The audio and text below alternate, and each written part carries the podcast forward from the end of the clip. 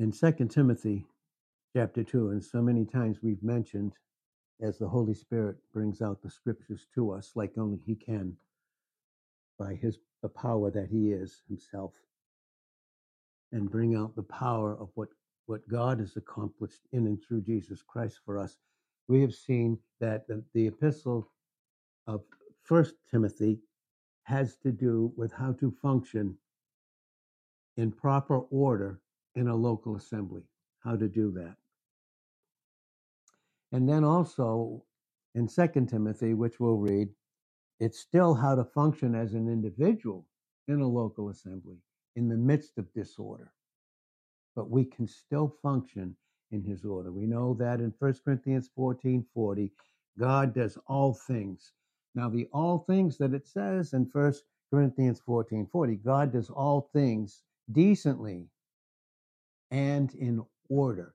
Those things are revealed in 1 Corinthians chapter 2 verses 9 to 16, those things that keep us and from the things of the world And 1 John 2 and verse 15. And those things are, the, are brought out in the reality of the character that we are in Christ as Christ is in us, obviously. And this is brought out in the first three chapters of Ephesians.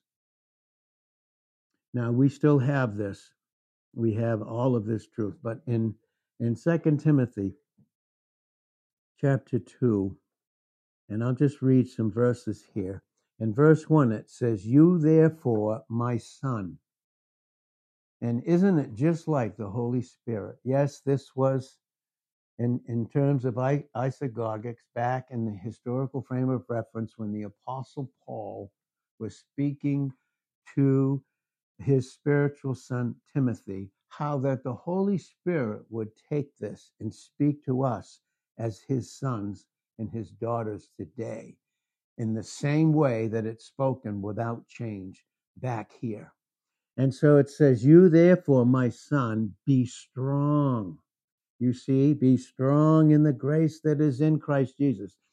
The only way that we have strength is through the grace that is in Christ Jesus.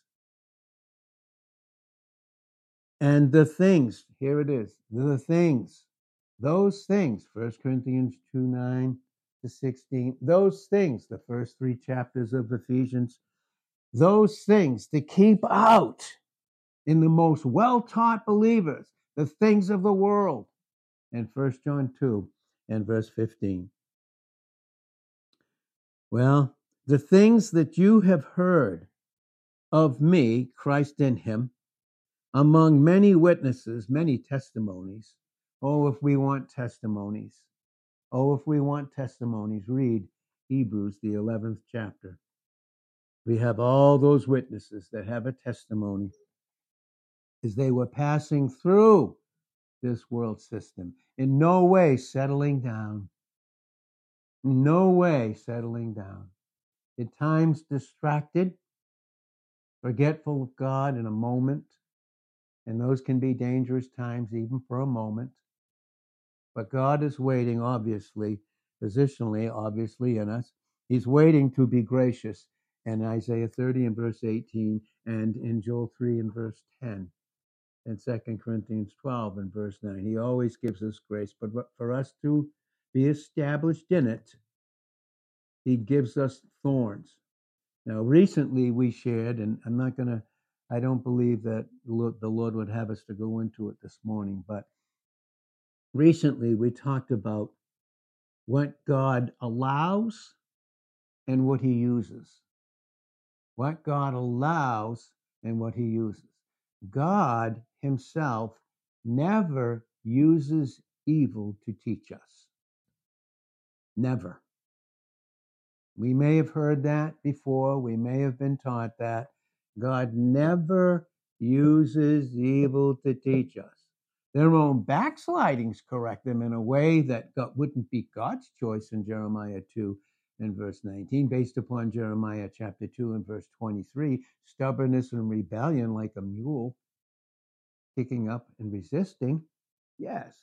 But that isn't God's way of teaching. We know that based upon Titus 2 Verse 11 The grace of God that brings salvation, a constant deliverance, too, by the way, once we're born again and, and saved and we're in Christ.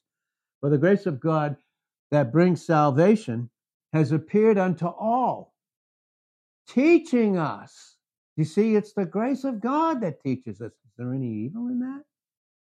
Can God be tempted with evil? In James 1 in verse 13. No, all you that love have God functioning in you. You hate evil in, in Psalm 97 and verse 10. Those are the things of the world, and the enemy can even use the things of the world that are meant for our meant for us, sustaining us in our way, in a way to walk through the world system, not to take the things of the world, the material things, to settle down.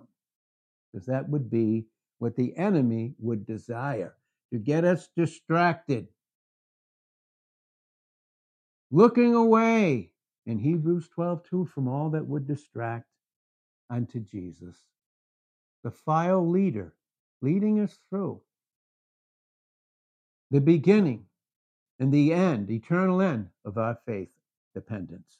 So here in 2 Timothy chapter 2, it says in verse 2 And the things that you have heard of me among many witnesses, the same commit you to faithful men who will be able, who will be able to teach others also. You, oh, he's speaking to us, especially to men, without any question about it as as leaders and of course he speaks to, to women but he does that through the scriptures and through men as their loving initiators and guides in Hebrews 13 17. You therefore, you therefore endure hardness as a good soldier of, of Jesus Christ. No man that wars, oh boy, we're going to see what that means this morning. No man that wars entangles himself, listen to this, with the affairs of this life, the details of this life. Those are the things that in Hebrews 12:1 become a burden, become a weight to set, keep us settled down and not go forward in the and and, and be a and go through with God through through Jesus Christ by the power of the Holy Spirit in this angelic conflict. This unseen evil angelic conflict that we're we are in this world system in the midst of, but not of, just like Jesus wasn't in John 17 and verse 14, and neither are we in 17 and verse 16. No man that wars is to get entangled. This is bringing out Hebrews chapter 1. Lay aside the weight which so easily will entangle you. That's the details of life. That's the details of life. Get, get caught up in them and completely forget Christ and completely forget that we're passing through and we're in an angelic conflict. No man that wars entangles himself with the affairs of this life, that he may please him who's chosen him to be a soldier. What does a soldier do? He fights the good fight of faith. 1 Timothy 6 12, 2 Timothy 4 and verse 7. He fights the good fight of absolute dependence upon God and not settling down in this world and making the things of this world to be what is so called life.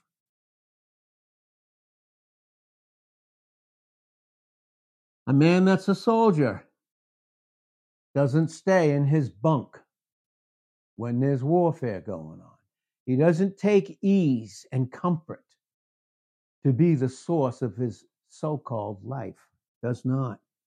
Now, verse 5 And if a man endeavor, endeavor, he doesn't strive in the flesh, it's not the self life or flesh. But if a man endeavor for masteries, the word Christ mastering him, yet is he not crowned except he endeavor lawfully. Lawfully here is Romans 8, 2 and 3. For the law of the Spirit of life in Christ Jesus has set us free from the law of sin and death. And can that be, and can the enemy use the things of this world to get us to settle down and experience that separation, that death from Christ? Absolutely. And we will forget it instantly. As soon as our eyes are taken off of Christ in Hebrews 12 and verse 2. Now, the husbandman, the gardener, or the, the, the farmer, or the husbandman that labors must be first partaker of the fruits. Do we see that? There's a reward for the individual. There's a reward for the man, the husband, the father, the initiator, the pastor teacher. There's a reward, but he must take it into himself and eat and partake of and feed on the fruits of Christ. Galatians chapter 5, verses 22 and 23. To feed on Christ in a continual way, not just the ceremony of partaking of the bread and the wine, but an experiential life constantly of dependence and feeding on him in John 6 30 to 58. We see that very clearly brought out there. The husband must be first partaker of the fruits in terms of obedience, in terms of laboring, in terms of being in a conflict Verse 7 Consider what I say, and the Lord will give you understanding. Look at what it says in all what? Things. To know the difference of the things of the world and the things of the Spirit of God, to which no natural man knows in 1 Corinthians 2 and verse 14. Now, we can never be natural again. Three types of believers, three types of people, I should say, not believers, but three types of people are brought out in First Corinthians and Second Corinthians. There's the natural, unsaved, don't want anything to do with God. Take everything of His creation and material and use it for yourself, promote yourself, like Cain, who went out from the presence of God in Genesis 4, verses 16 to 24, and he built the city, and it was all about ease and comfort. And he even had his religion, his way of interpreting God and uh, having a form of it in 2 Timothy 3 5, but denying, denying the power thereof. And so, all things, he will give you understanding in all things. You, we need to have the preciseness of the Word of God being brought out in us and through us. And that's what makes it so important. Remember Remember that Jesus Christ, we're to remember him. Remember him constantly by partaking of him. This again brings out John chapter 6, verses 30 to 58 and 59. Remember that Jesus Christ, of the seed of David, yes, of the seed of David in terms of his his natural and, and, and, of course nothing was natural about jesus his birth was supernatural but he had a human nature but he did not have a sin nature. And I want to make that uh, clear as God would have me to do so. There are many that were taught that Jesus Christ could have sinned. Absolutely wrong. To sin, and, and what is sin? In Psalm 51 and verse 4, it's called evil. Was there ever any evil in Jesus Christ? You have to have a sin nature to sin. He never had that, but he had a human nature and he had to learn dependence as being the very creation of God in the womb of that 14 year old peasant girl in Luke 1 and verse 35, brought out in the most incredible way in those first 18 verses of the first chapter of John. Remember that Jesus Christ of the seed of David was raised from the dead according to my gospel. My gospel we follow Jesus Christ as far as Paul followed him in 1 Corinthians 11 1. We follow Christ. We don't just follow Paul, as some would teach, known as hyper dispensationalism. And all of these things are just attacks on the very person and the work of Jesus Christ that he has accomplished. And let me say this crystal clear in 2 Timothy 3 and verse 16 all scripture, not just what some would say and make it the Pauline scriptures or the Pauline epistles. The last time I checked, they were given to him from the heavenly Christ. They are Christ. It is He's the Word, not the Apostle Paul, although an apostle and a great apostle once Christ got a hold of him. Remember that, that Jesus Christ was of seed of David, was raised from the, uh, the dead according to my gospel, meaning it became his own and his desire for us to have it. Wherein I suffer trouble. Oh boy. Oh boy, how the enemy wants believers, once they start suffering trouble, to settle right down in the world, to stay in their bunks as soldiers and not to go forth in the battle because it's too hard. Just stay, stay home. Use all the beautiful things of God. Talk about them, but miss Him in intimacy and miss Him in the depth of the fellowship of suffering in Philippians 3 and verse 10.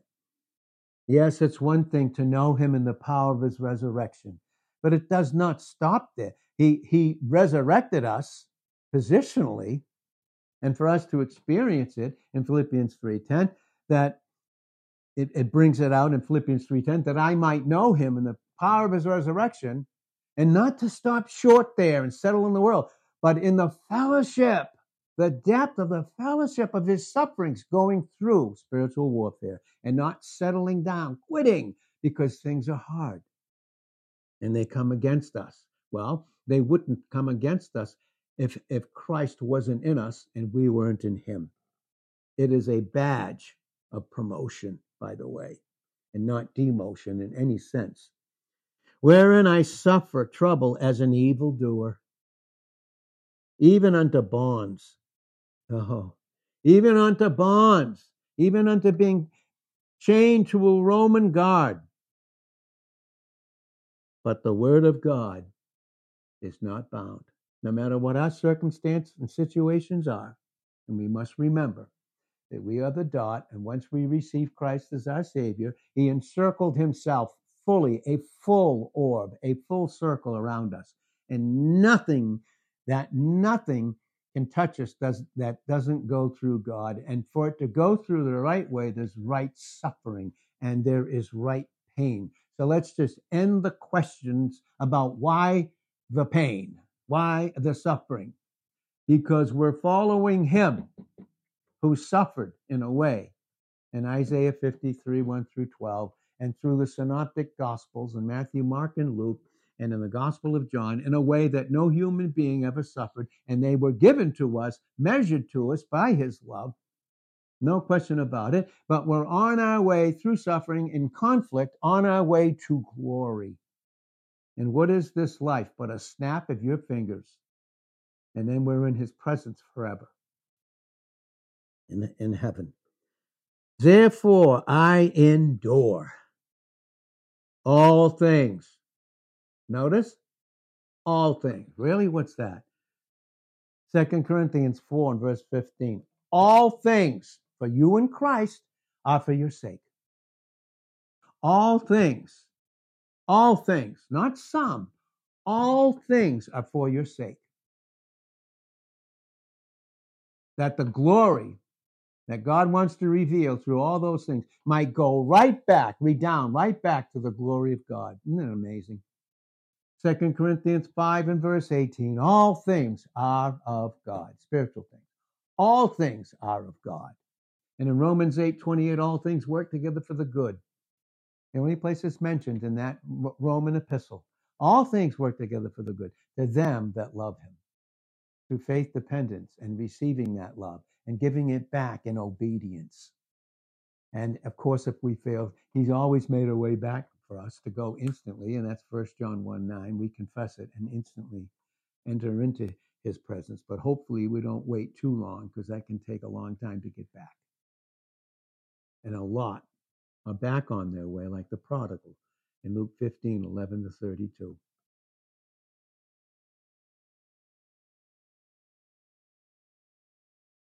So therefore, I endure her all things for what? For myself? Is this life about myself? This life that I have in Christ? It's all about fam. It's all about God and family. You ever hear that? You ever hear focus on the family? No, focus on God and have proper focus on your family. Therefore, I endure all things for the elect's sake. What you go through is for his glory and for your blessing, but for the blessing of others. There's great blessings that come out of sufferings, and that will be revealed when we have our intimacy with him in Revelations 2 and verse 17. I endure all things for the elect's sake, that they may also obtain the deliverance, the salvation, the continual deliverance, which is in Christ Jesus with what? Eternal glory. God is working in eternal glory for us through the sufferings of this time, not the sufferings of bad decisions, evil. God doesn't use evil to teach us anything, ever. And He doesn't use it. He allows it, but He never uses it, ever. Would you use evil to teach your children? You would never do that. He allows it because He won't violate our free will. This is what makes it so necessary for us to be yoked up to Jesus in Matthew 11, 28 to 30, in Lamentations chapter 3 and verse 27, and in Ecclesiastes 12 and verse 1. We're to remember our Creator in the days of our youth. That means just new truth coming in. Yes, we it could be babes in 1 John 2.12, but when it's coming in and it's freshness, remember it before the evil days come upon you and you say you don't have any pleasure in that anymore. Because the pleasures of the world, she that lives in pleasures is dead while she lives. That's First Timothy 5 and verse 6. And that's what the enemy wants. He doesn't want you and I going forward in battle. He wants us, he wants to get us to settle down and to be his captives experientially.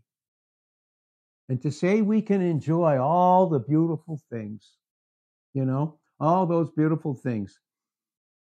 The the 20 things that were recently put up, and I and I answered it this morning, were were those 20 things on the uh, Facebook website, whatever it is. and those 20 things were something that my wife's mom taped to their refrigerator that she saw as she grew up. And those are only true, only true when Christ is our master, when, when it's the life of Christ in us. Because you could do all those things for self, forgetting God, and make all those things about self. You could very easily, very easily. Well, verse 11 it is a faithful saying, for if we be dead with him, this is Colossians 3 1 to 4 we will also live with him presently, right now. Not separated from him anymore in Ephesians 2 1 through 3. Not separated anymore. Not having any hope in Ephesians 2 12. But Christ, the guarantee of a glorious hope in Colossians 1 and verse 27. It is a faithful saying, for if we be dead with him, we will also live with him. This again is Romans, the sixth chapter, read those first 14 verses all the way down to sonship and inheritance through the 18th verse. If we suffer, if, and we may or may not, this is the third class classification of the Greek word if. This is what makes these little words, I can't say it enough. When you see little words like to and of, when you and if, they are chock full of meaning in the context chock full of it. It is a faithful saying. If if we be dead with him, we will also live live with him. If we suffer, if and if is may or may not. But the choice is ours. If we suffer, right? If we suffer, we will uh, if we suffer, we will also reign with him. But if we deny him, he will also deny us. Some would teach this is a salvation. They will use covenant theology. We're going to mention those very briefly this morning. Covenant theology, the lie of that, the lie of lordship salvation, and a few other things we'll bring up this morning. That those those terrible lies that have nothing to do with who Christ is and his person and the work that he's already, past tense, accomplished positionally for us. He will also deny us. This is fellowship in 1 John 1 1 through 3. This is fellowship.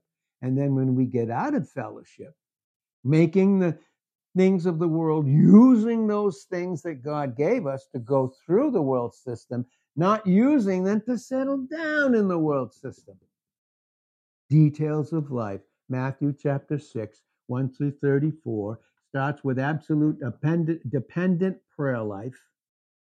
So it keeps out the details from uh, the lie of the details from thinking that's our life and that's it. Well, that's what it says. He he denies us because he his eyes are so pure. And Habakkuk two and verse thirteen, he cannot even look upon sin. He always, never removes his eye from who we are in his Son in Job thirty six and verse seven, based upon the fact that Christ is our righteousness in 1 Corinthians 1.30, and that's our position. But when we function outside of it, and we function in the flesh and sin, we're functioning in evil. Now, are we functioning in something that he's already paid for? Yes. But will God give grace that we could continue there? In Romans 6 1 and Romans 6 15. Of course not. God never gives us grace to live in sin because sin is evil. now, verse 13 if we believe not, yet he abides faithful.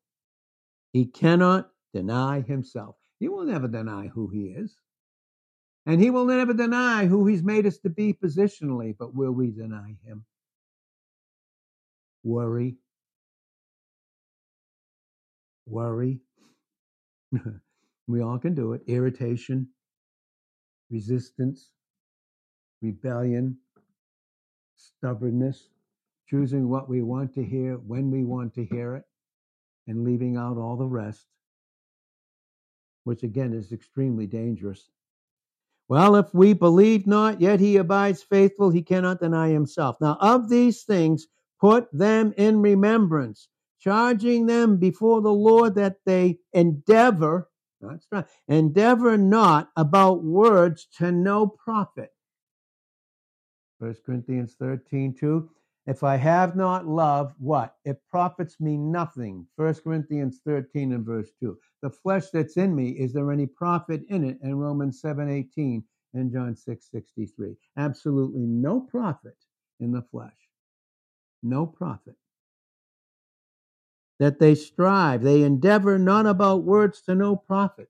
And if I have not love, I am what? Nothing in 1 Corinthians 13 3. You know what the even the most well taught believer, you know what the enemy constantly does? Looks for an opportunity where he can convince us that somehow God doesn't love us enough. That it's something I did or didn't do. And he wants to cover us with shame. Is there any shame in who he's made us to be in Christ? In Hebrews 2 11 and 12, absolutely not. Not plenty of shame in the flesh, functioning in sins. And let me say, they were paid for. They were paid for. But to get the, the enemy to get us to function in them.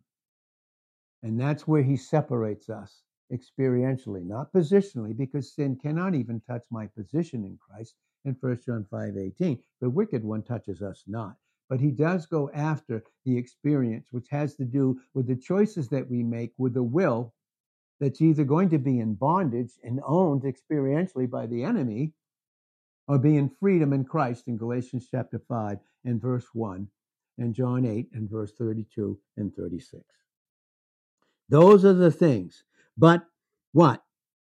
They're not to endeavor, endeavor not about words to no profit, meaning if they don't have to do with Christ and his person alone and the work that he finished alone, don't have a thing to do with it. Don't have one single thing to do with it. But to, why? Because otherwise it's the subverting of the hearers. Now, here's what we want to get into. We're going to get into a little bit of, Greek this morning. That word subverting is catastrophe. Catastrophe. K A T A S T R O P H E. And it's from the Greek word katastropho, and this is what it means. This is what it means. The enemy, in the experience of the believer, wants to come in and turn them upside down, to completely upset them, to overthrow them experientially, to, to in a way, to demolish their experience in John 10 10a. The thief comes to what? To steal, kill, and destroy. Can he destroy, steal, kill, and destroy my position? No. What does he go after? My experiential growth into that.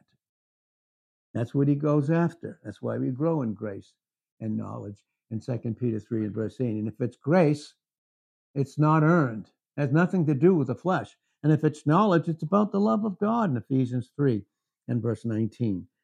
So it's where we get that word apostasy, to apostatize.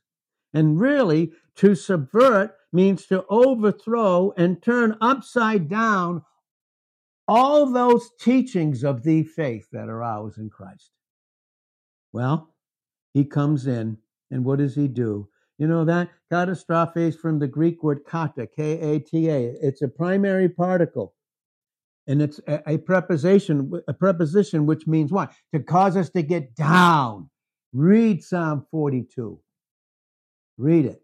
My soul, the, the psalmist counseling himself against all the onslaught of the enemy coming against them, the way he comes against us.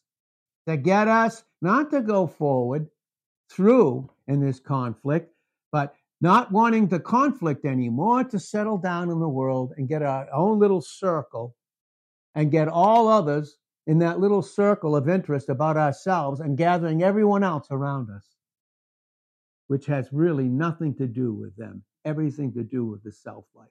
And we will use anything and everything when it's not Christ. We will use anyone and everything when it's not Christ for our own benefit, and we'll call it fellowship.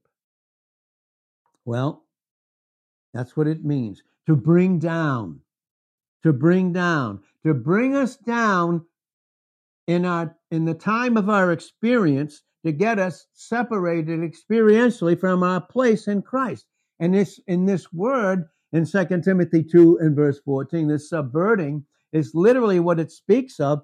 This is what it speaks of. It's a genitive. That's the source. Genitive in the Greek always speaks of source. It's a genitive. It's a dative. Dative always speaks of advantage or disadvantage. The enemy's doing this to disadvantage us, to get us overwhelmed. And it can also be an accusative. An accusative has to do with so many other things we don't want to get into, but it's an extension in this sense of going forward.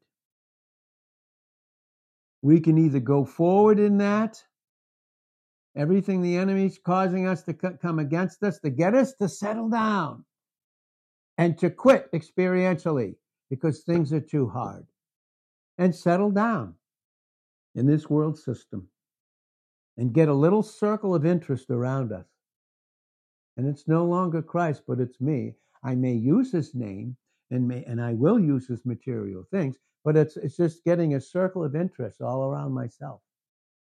Even using everyone and everything for my benefit and calling it love and fellowship. Well, frequently denotes opposition.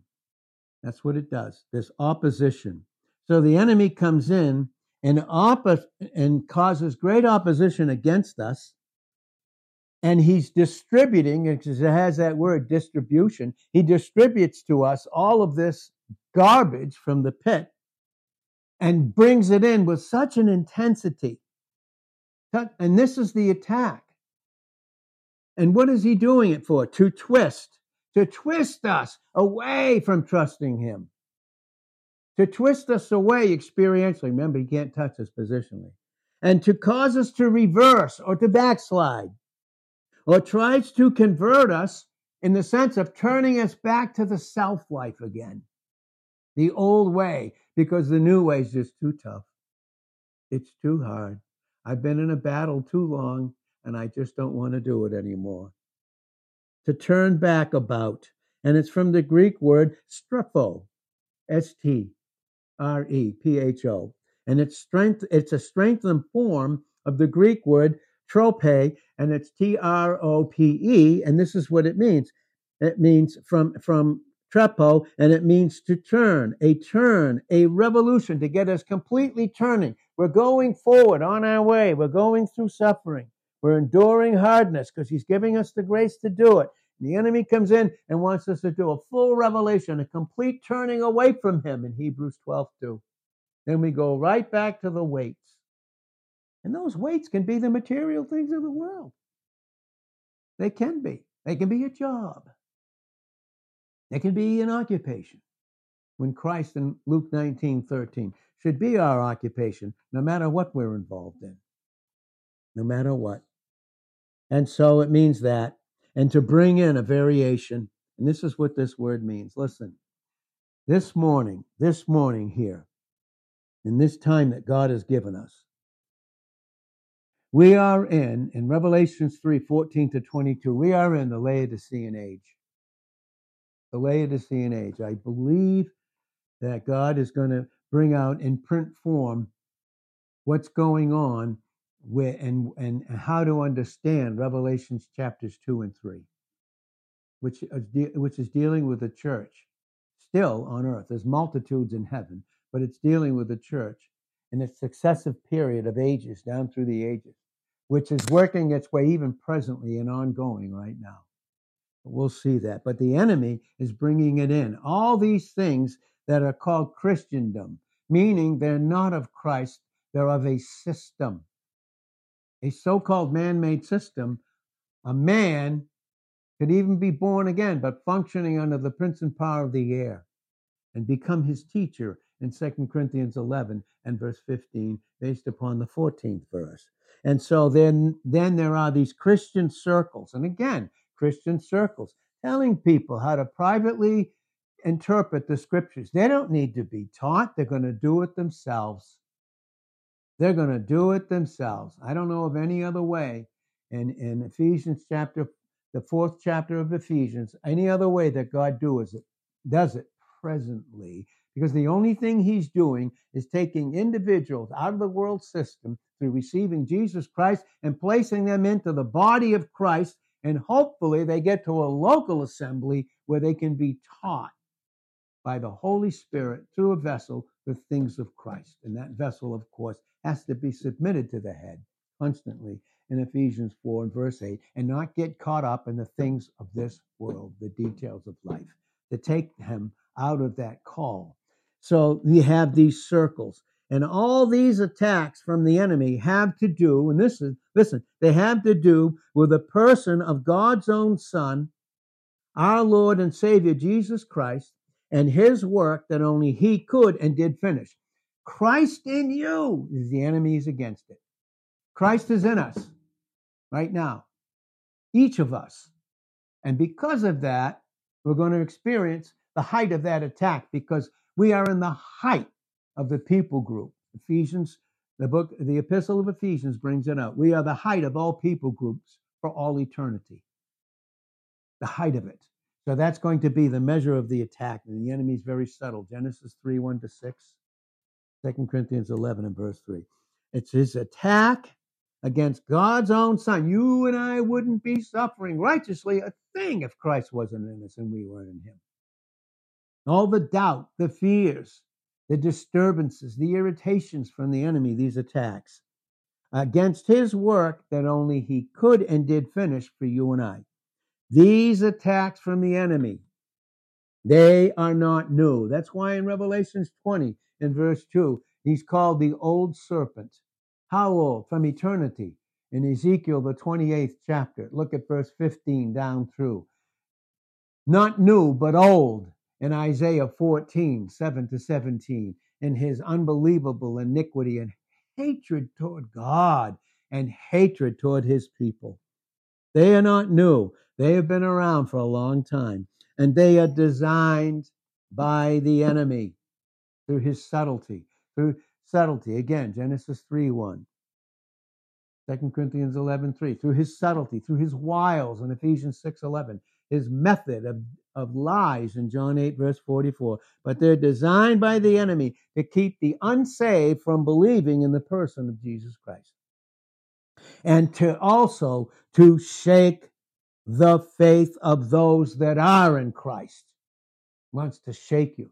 Now, God will use the shaking to remove those things that the enemy can shake us with. And that's what part of this conflict is that we're going through. And this is brought out in Hebrews, the 12th chapter, verses 25 to 29. Our God is a consuming fire. His love consumes anything in us, consumes fear when we're in his presence. Psalm 16, 11 consumes it in 1 John 4 and verse 18. God hasn't given us a spirit of fear in 2 Timothy 1 7, but of power Christ is that power in 1 Corinthians 1 and verse 24. He's that power. He keeps us all the way through. He will never leave us nor forsake us.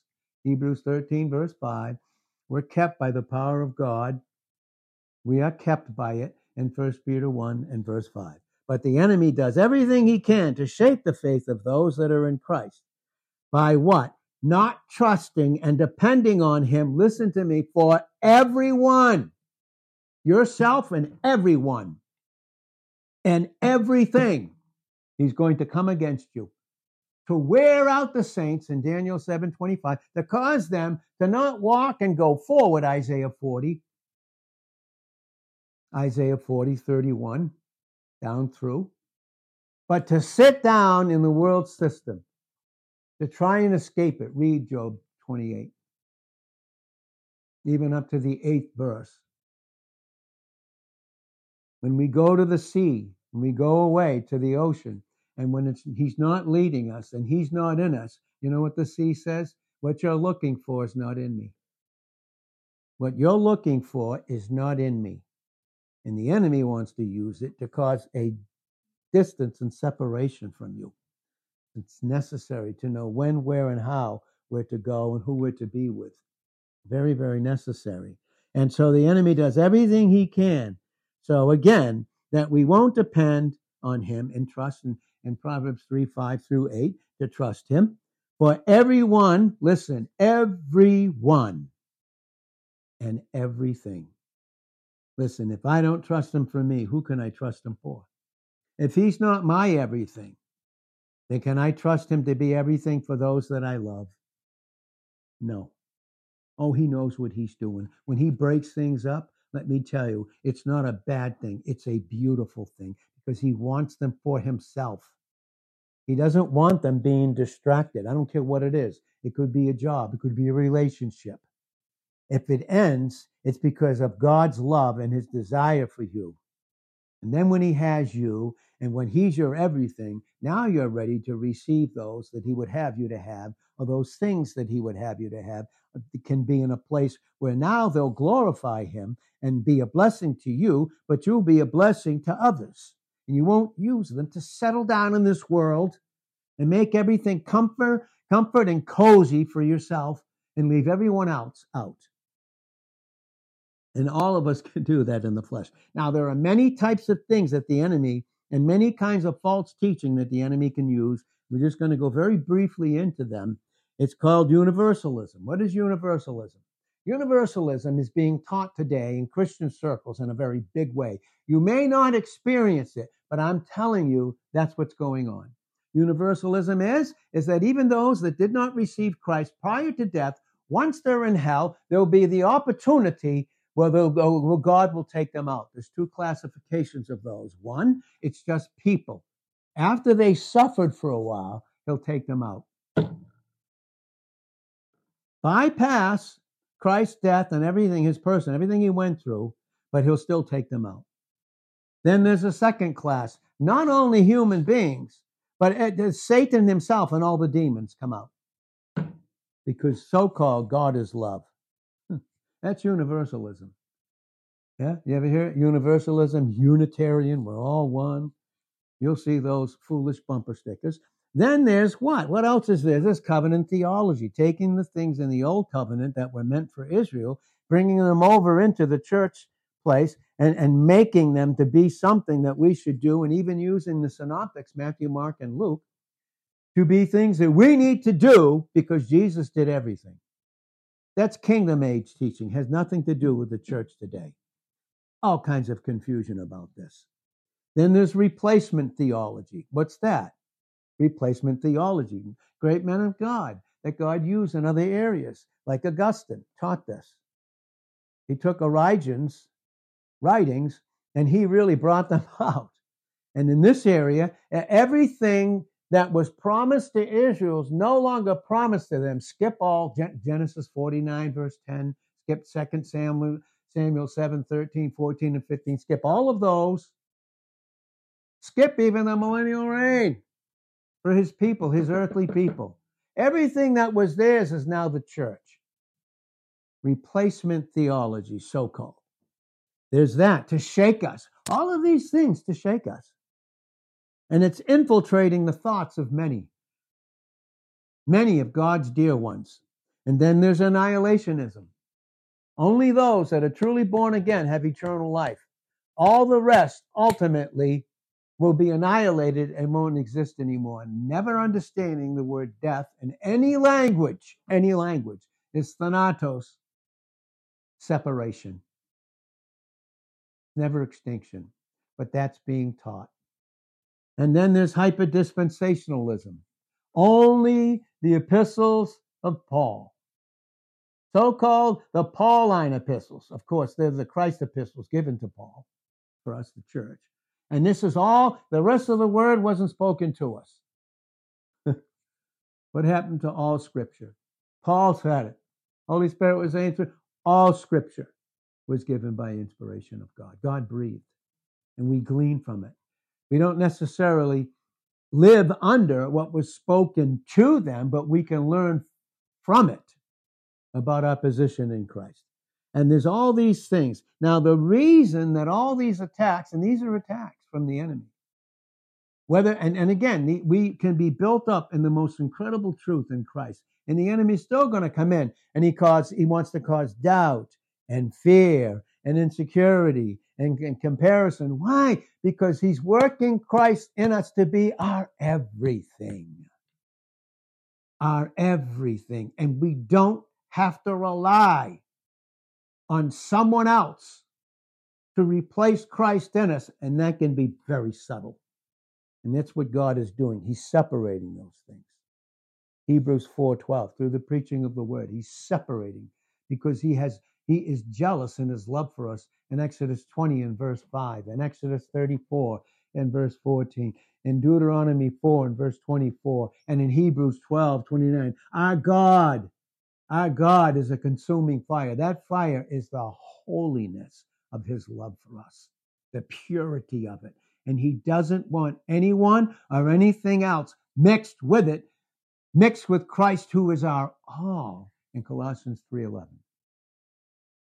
Well, the reason for that any doubts, fears, or all this other poor and evil wrong teaching, the reason for it is because of this because of the cause of God, his love, in sending his son in John 3 and verse 16. He, because of that. The crowning experience, the crowning test of all was in the past the presence of Christ and still is. That's going to be the test. In my experience, is, is the presence of Christ my everything? Is he? Or am I relying on someone else or something else for so called happiness? Well, here it is the presence of Christ. He's the seed of the woman. And he's the seed of promise. You know, we have all the promises in, of, of, God. They're all ours in Second Corinthians 1.20. They are yea and amen. They're all ours. And he doesn't lie. He's bringing us through. God doesn't lie to us. There's no evil in him, and he doesn't use evil. Titus 1 2, Hebrews 6 18, Numbers 23 and verse 19. God doesn't lie. Man does under Satan in John 8, verse 44. When you function under the lie of Satan, when you settle down in the world, then the enemy will give you what he knows are the lusts of your flesh to keep you in that particular place experientially. Rely on this person. Oh my God, if it's not this person, what do I have now, God? You have him. He's everything. And he's jealous over us with a fervency and a purity of love. Titus 1:15 to the pure all things are pure. But to the unbelieving is nothing pure because their conscience is defiled. What's a defiled conscience? I have to rely on something or someone else other than Christ to have joy, to have ha- true happiness. So he does the separating in his, in the perfection of his love. Well, as we begin to wrap this up this morning, of which we need to do, he's the seed of promise. And he came, the person, the only person in Acts 4:12 and 1 Peter 2 and verse 5, the only person in whose person was found all that was worthy of God. See, those 20 things that are on the website or on, on Facebook, those 20 things, can, could self do those things and take the glory in a heartbeat? In a heartbeat. But to do them with Him in us and with us and through us to His glory, then our blessing, a true blessing, and then a blessing to others. All that was worthy of was that was of God was in Christ, period, just Him. All that was worthy. Next time the enemy says, when you fail as a believer, you're not worthy, you turn right around, and God will give you godly sorrow about that in 2 Corinthians 7, verse 10. But there's never any regret or worldly sorrow. But you just turn right around and you can say, it's never a question based upon Acts 13, 38, and 39, Acts 10, verse 43. It's never a question, am I worthy? Is he worthy to make me, in my experience, what he's already made me to be in my position, in the greatness of his love that flows through grace and gives me the truth of a proper image and a proper experience? Is he worthy? And it was worthy. And everything that would be suitable to us and fulfilling our need, he's fulfilled. Well, and we'll close with this and we'll finish this at a different time because there's just so much involved in it. But the truth, here's the truth. Here's the truth. But the coming of Christ also brought out an awful truth.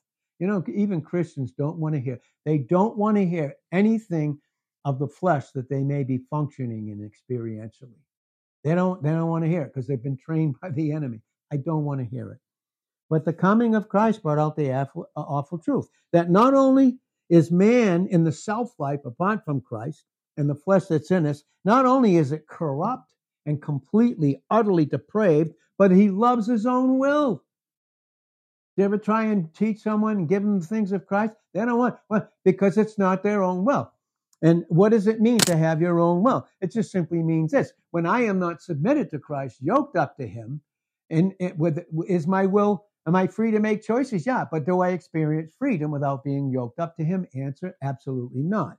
So the enemy owns the will experientially, and 2 Timothy 2 and verse 25 causes him in himself blind, dumb, in ignorance and pride and stubbornness to oppose himself. When God is for him in Romans 8:31 and Psalm 56 verse 9 and then his will is captured in 2 Timothy 2 and verse he is owned experientially by the enemy. The enemy wants to own us experientially. How? Doubt. Fear. Anxiety. All these things. All these things.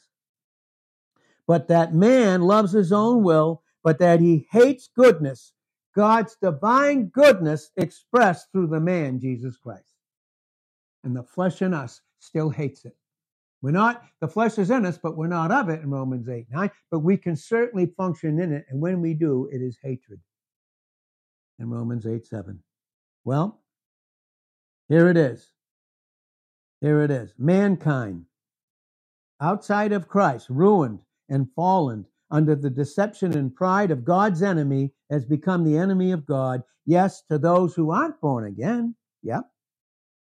But to those and, and those who and to teach, you cannot serve two masters without being confused. That that can be the flesh in us that we're no longer of. That can be the flesh. If you experience confusion, okay, then we just simply need the light of the knowledge of the Word of God being brought out in us and bring that separation that is so necessary in us.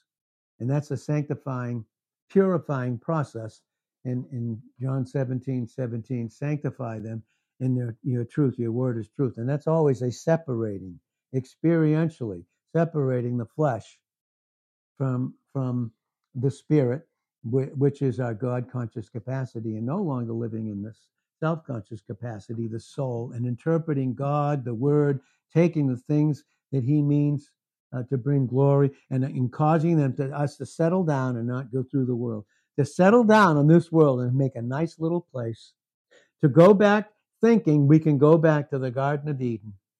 You're never going to go back; it's ruined until Christ comes back and sets up His kingdom with us in Him. And Father, we thank you so much for this word and so much more that you need and desire to bring out in us. No wonder it says, no wonder it says here in, in 2 Timothy 2 and verse uh, 14, of these things put in remembrance, charging them before the Lord that they endeavor not about words to no profit, to the subverting of the hearers. And that's what makes this necessary study to show yourself approved unto God, a workman that needs not to be ashamed experientially, rightly dividing the word of truth. And this goes into beautifully Second Corinthians, the fourth chapter, all the way down through to the end. Father, thank you in Jesus' name. Amen. I'm just sitting here absorbing the word this morning. It was, really, really good and personal for me. It just, you know, it gave me definition because the last couple days I've been very aware of the, uh, you know, just the spiritual warfare I've been under, you know. And the cool thing is, is like never, I used to doubt my position. I don't really struggle with that a lot. It's like I know my position. I just want the experience to, to catch up with it, you know? and and so, you know, like I, am here in the flesh, like the flesh, I, I am here, right? But it's not me. It's not who I am. And like the last couple days, like I had this physical thing where I just, I felt like I was going to throw up and I was nauseated. And it was, it was like, I was almost nauseated by like just what I was dealing with, you know, and uh, couldn't sleep for a couple nights. And then think it was it was really last night. God just set me free from it, awesome. and, I, and I just experienced my position, slept like a baby, and then I get up this morning and just you know I hear this word. It's just like the most encouraging, beautiful thing ever. And there was just never any condemnation in any of that for me, which, which is awesome.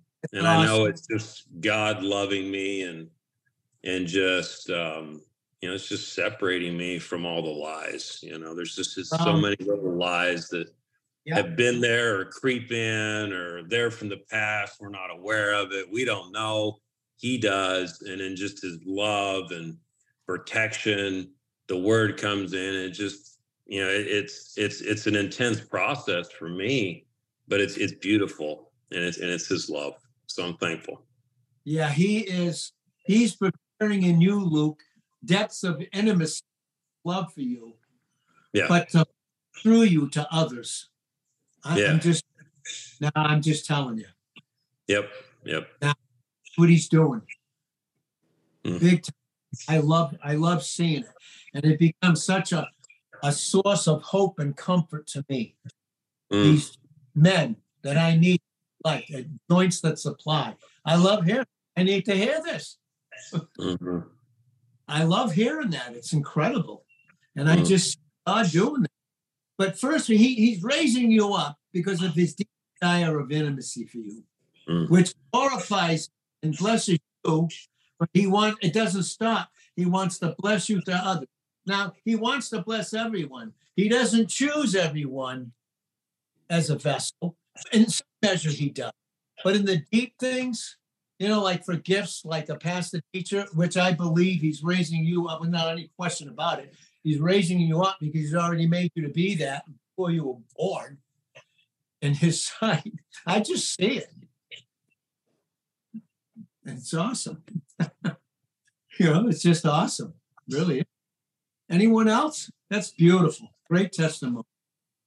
And boy, it's been that way for me the past days. Oh my word and all the onslaught right? You know, honestly, you know, it's it's uh, you know, Paul said, First Corinthians 9 16, he said, Woe be if I preach not the gospel. What the heck's he going to preach if he hasn't experienced it? It always yeah. starts. But then he said in First Corinthians 16 9, that there's a great and effectual door open unto me, and there are many adversaries. Oh, he wants to he wants to close that door from you experiencing the truth of Christ in your life and to close you from being a vessel for that to flow through. You better believe it. You don't want it. Oh would, yeah. Now he'd much rather have settled down in the world. Yeah, we got to send you this. I don't know if you've seen it. We there's a song these two uh, sisters sing. Um, it's, it's a hallelujah song. I'm going to send it to you. Okay. Uh, they sing it. The thing about it is, it's, it's very beautiful. They sang it for their, it's their aunt's favorite song, and she had terminal cancer, and they sang it for her in the hospital. But they look at each other the whole time they sing it. It's two sisters. One's like 18, the other one's like 10. Wow. And it, what overwhelmed me about it is their comfortability facing each other. Say it again. Their comfortability in facing each other. Beautiful. I, re- I thought of you a lot because, you know, how you always communicate the cross, you know. And it's such a beautiful expression. And the word, I mean, the song is, the words are unbelievable. And it's a beautiful, I love beautiful song. Facebook, did I see that for some reason or no? Yeah, I might have shared it with you. I don't know. Yeah, you want to talk about just in brokenness this morning. And when you read Hebrews chapter 9, 14, oh, yeah. The, the eternal spirit.